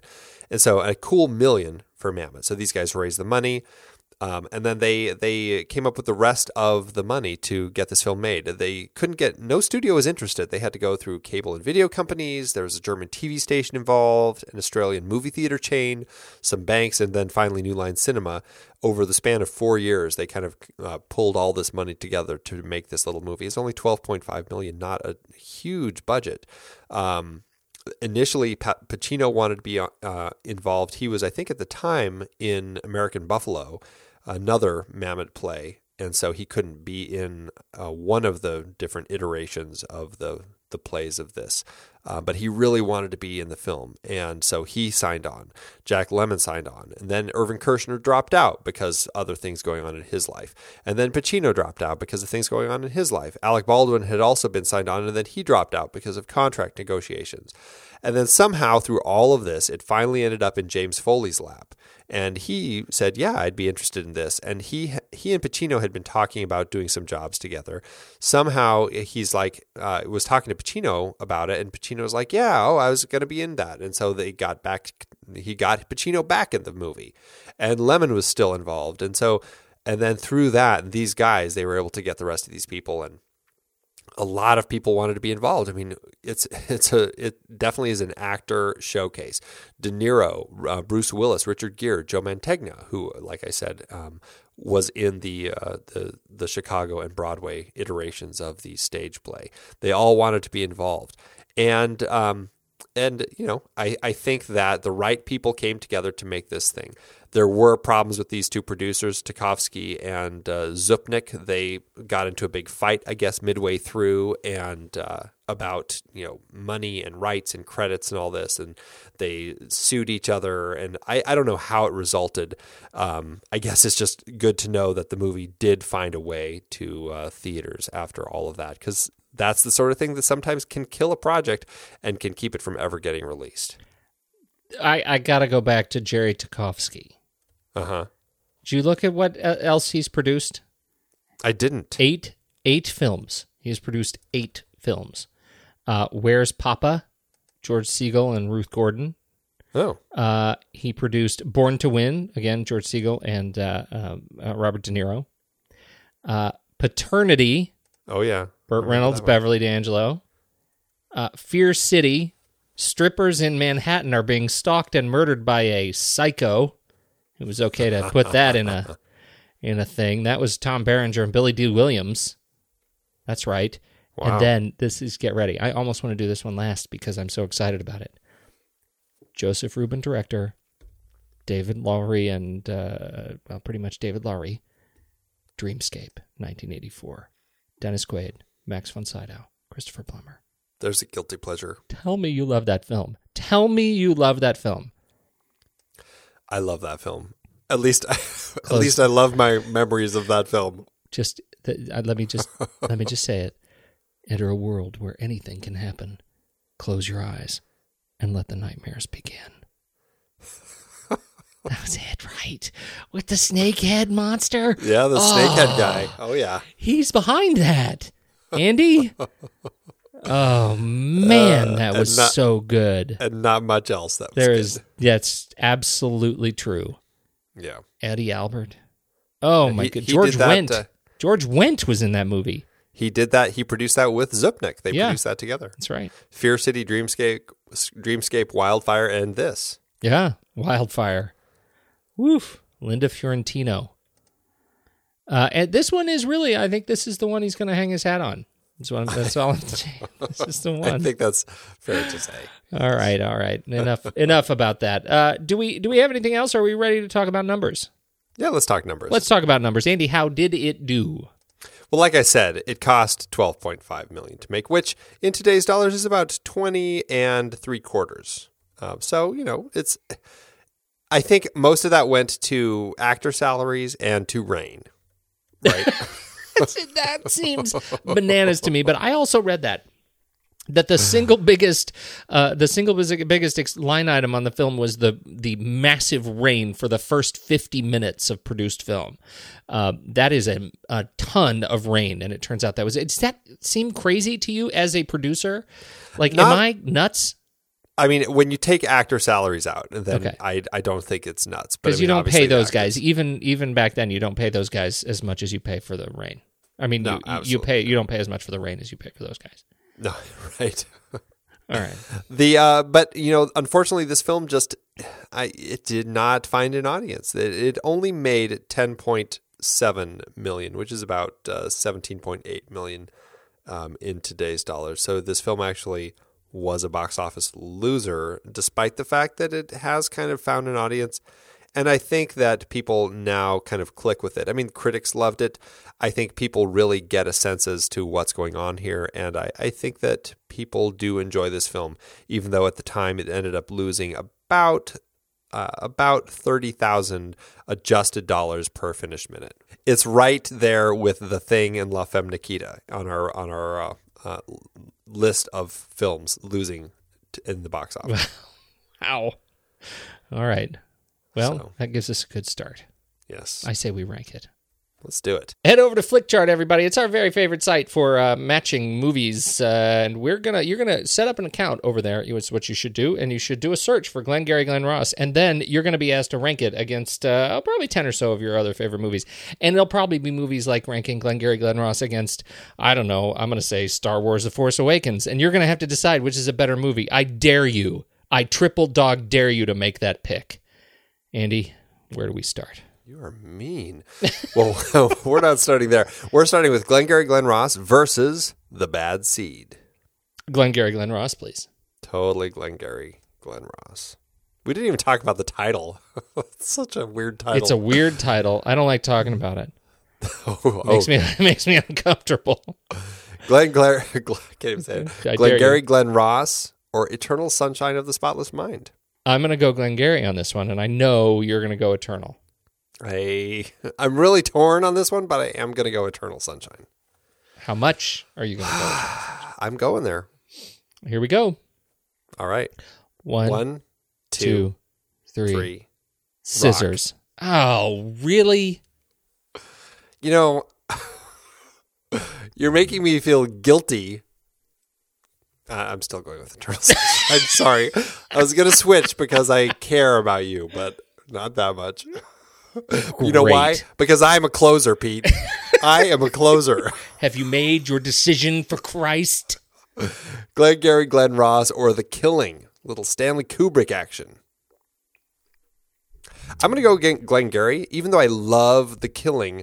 Um, I do feel that some of the, uh, I think it's probably the voiceover might feel a little uh, dated for me. I'm with you. Glengarry Glen Ross in the Glen Ross Highlands or Being There. Oh, Mm, Glengarry Glen Ross. or for Being There, really. You should you should know. I well, I don't really care if you know this. Uh the global Flickchart ranking of Glengarry Glen Ross is 279. It's in a good position. This film, Yeah. people like this film. I am Oh, one do. of them. They do. But it's being there, Pete. I, I'm going to go Glengarry, though. I am Yeah. going to go Glengarry. Glengarry or 12 Monkeys? 12 Monkeys for me. Yeah, 12 Monkeys. Glengarry, Shows you Uh, Glengarry I- Glen Ross. Glengarry, Glen Ross, or Forrest Gump. I'm Forrest Gump. Suck it, Glengarry. Wow, Glengarry or the man in the white suit, Pete. Oh. I do adore the man in the white suit. I know you do. On principle, I have to choose it. All right, I'm Glenn Glengarry. Okay, you can have it. My conscience is clear. I knew you were going to use me. I feel dirty. I feel like my white suit has been soiled. Glengarry, Glen Ross, or the Big Lebowski. Please don't soil your suit. I'm definitely Glengarry Glen Ross over Lebowski. Definitely Lebowski. Oh no, please, ready? Yes. One, One, two, two, three. three. Paper. Ooh. One, Two, two, three. three. Scissors. Paper. Oh, skunked me on that. That one. is as it should be. but it's Lebowski. All right. Well, 66. All right. Number 66, sandwiched right between Forrest Gump and the Big Lebowski. That's a lot of it. names. We've got Gump, Gary, and Lebowski. Gary Glenn and Ross. I uh no, I'm a I'm a big fan of that number. That feels really good. Yeah, 66. That, I think that's uh I mean, it is a really a really stellar film. And I think that Mamet really shines through. This is the film that exemplifies Mamet as writer, and I'm really glad that it was included in this uh, this series this year. I am too. It is it is a textbook good screenplay, and uh, um, I think it is. It's great to look at. For me, it's even more fun to think about uh, when you think about the art of adaptation and and an artist adapting his own work. I think it's just terrific. So, I too am glad that we added it to the series this year. How does this do for star rating for you over on Letterboxd? You know, some of the directing stuff dropped a little bit. I'm torn between four and four and a half, but I think I'm at four and a half. I'm going to give you four and a half. All right, four and a half it is. I feel very good about that. Me too. And now, all that nonsense out of the way, where do we go from here? It's another big week. We are finishing out our series, and you know, it's, it always saddens me when we're finishing a series, but I'm really curious to go back and revisit this one. This is Lee Tamahori's 1997 film, The Edge. Now, my memory of this isn't all that great. I think we've I- talked about this, and I, I, I was on the record saying I didn't like it, but I am also on the record as saying I may not remember it that well. This was uh, something that I saw in the theaters a couple times. I was working at the as a projectionist at the time, and, and I think it was very easy to kind of just watch things. I remember watching this and really enjoying it at the time. I think there was something really interesting about Anthony Hopkins in the film. I love Alec Baldwin in it. It's not a perfect film, but I loved kind of that the nature elements of it, and I, uh, you know, I, I think there's uh, a lot going for it. Um, the fact that I believe the title had been called The Bookworm before it became um, uh, The Edge, I, I, I think that says a lot about it. So I'm, I, I don't think I've seen it probably since it was in theaters. So Hmm. I'm I'm pretty curious to go back and revisit this one, see how it holds up now. And we have another short coming up this week. Uh, uh, this is uh, another one of our favorites. It's part of our little mini series uh, around the folks behind our very favorite movie sites. And uh, you know, you don't have to go very far to to find our love for Flickchart. And so we've got Nathan Chase and Jeremy Thompson. They're going to join us for a conversation uh, about what uh, what has gone into making Flickchart and what's what's coming in uh, the next big iteration of Flickchart. We're very excited about that conversation. Can't wait. And with that, uh, I'm going to go ahead and uh, go to bed. Will you go to bed? Go to bed. Will you go to bed?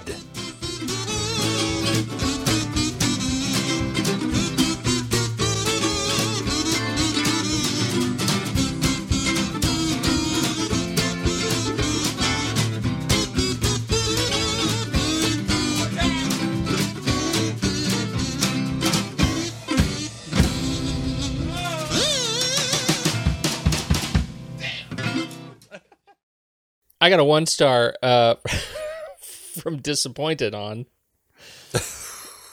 Uh, it's a recent one. Uh, it's titled uh, "Time You Will Never Get Back."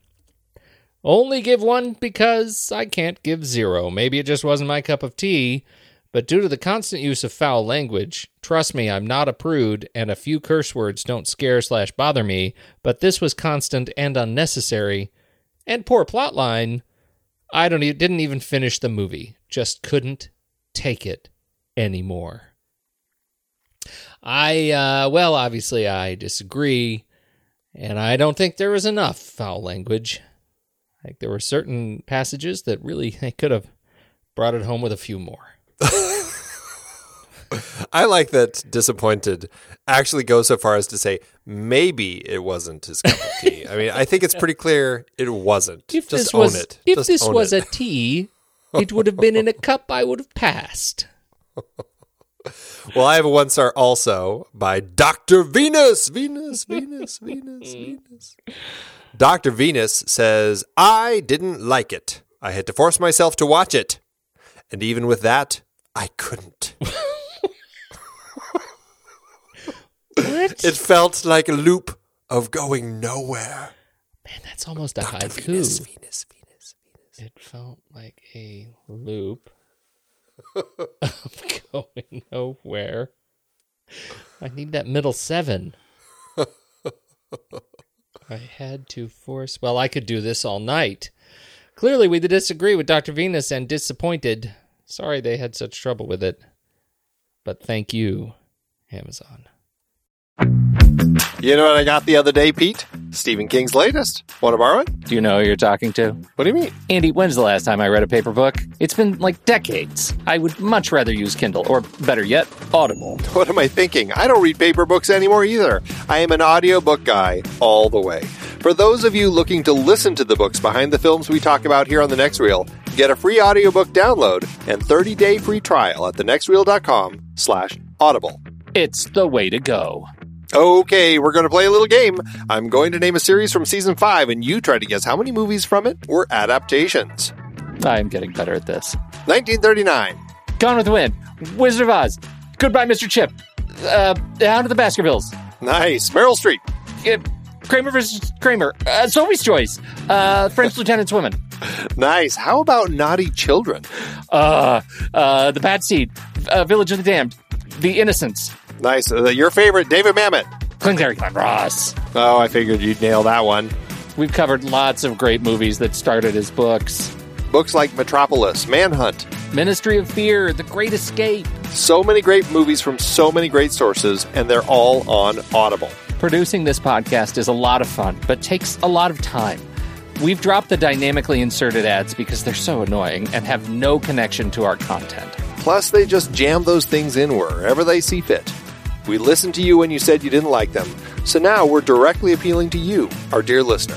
Please consider an Audible subscription to help support the next reel and our family of podcasts. I have been using Audible along with my family for decades now. I love it, and I have read hundreds of books through it. I couldn't be more pleased with their service, and I know you'll love it too. Head to thenextreel.com slash audible and get your free trial. It really helps us out, and you have a world of over 200,000 audiobooks open to you. So much great material available. Dive in with a free 30-day trial at thenextreel.com slash audible. Start listening to amazing audiobooks of your favorite movie source material with your first free audiobook today. That's thenextreel.com slash audible.